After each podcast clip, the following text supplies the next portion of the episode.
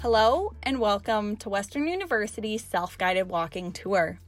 We are excited to welcome you to one of Canada's most beautiful campuses today.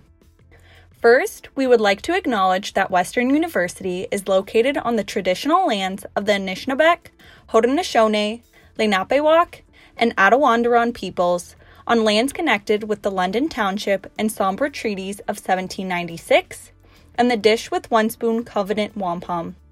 This land continues to be home to diverse Indigenous peoples whom we recognize as contemporary stewards of the land and vital contributors of our society. You are welcome to take as many pictures as you would like on your tour, and with some of the views that we are going to show you, you'll likely want to. I hope that you're wearing comfy shoes, as Western's main campus encompasses nearly 160 hectares, and we plan to simulate a real campus tour to the best of our abilities. This tour is intended for future Western undergraduate students, and the route is entirely outdoors. Feel free to explore inside buildings if the doors are open. The tour was curated by four student ambassadors from Western's undergraduate recruitment team.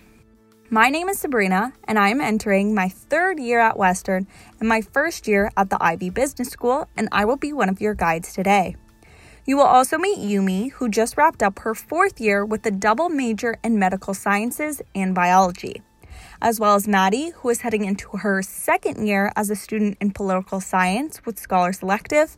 And you will finally meet Layan, a fourth year student in health sciences specializing in rehabilitation science. We will be your guides throughout this tour. If you are looking to learn more about all the programs Western has to offer, as well as some popular buildings, services, and amenities, you have come to the right place. Quick disclaimer Western loves their acronyms, so make sure to listen carefully to avoid any confusion during your tour. In addition to acronyms, you will be hearing anecdotes, personal favorites, and stories throughout your tour. There are 15 episodes, each of which features a different building, important service, or faculty. You can customize your tour by choosing your faculties of interest, or you can listen to the entire series to see all of Western's main campus. If you choose to curate your tour, we recommend that you listen to Episode 1, the University Community Center, Episode 2, Western Libraries, Episode 5, Sports and Recreation, and Episode 14, Classrooms, as these are the episodes relevant to all future students, regardless of their faculty or program of interest. As you finish up your tour, we encourage you to listen to Episode 15, Closing, for a final goodbye. If you haven't already, we recommend accessing our tour map linked in the episode's description. The map outlines our route around campus today, and it also indicates where you should begin playing each episode on our tour.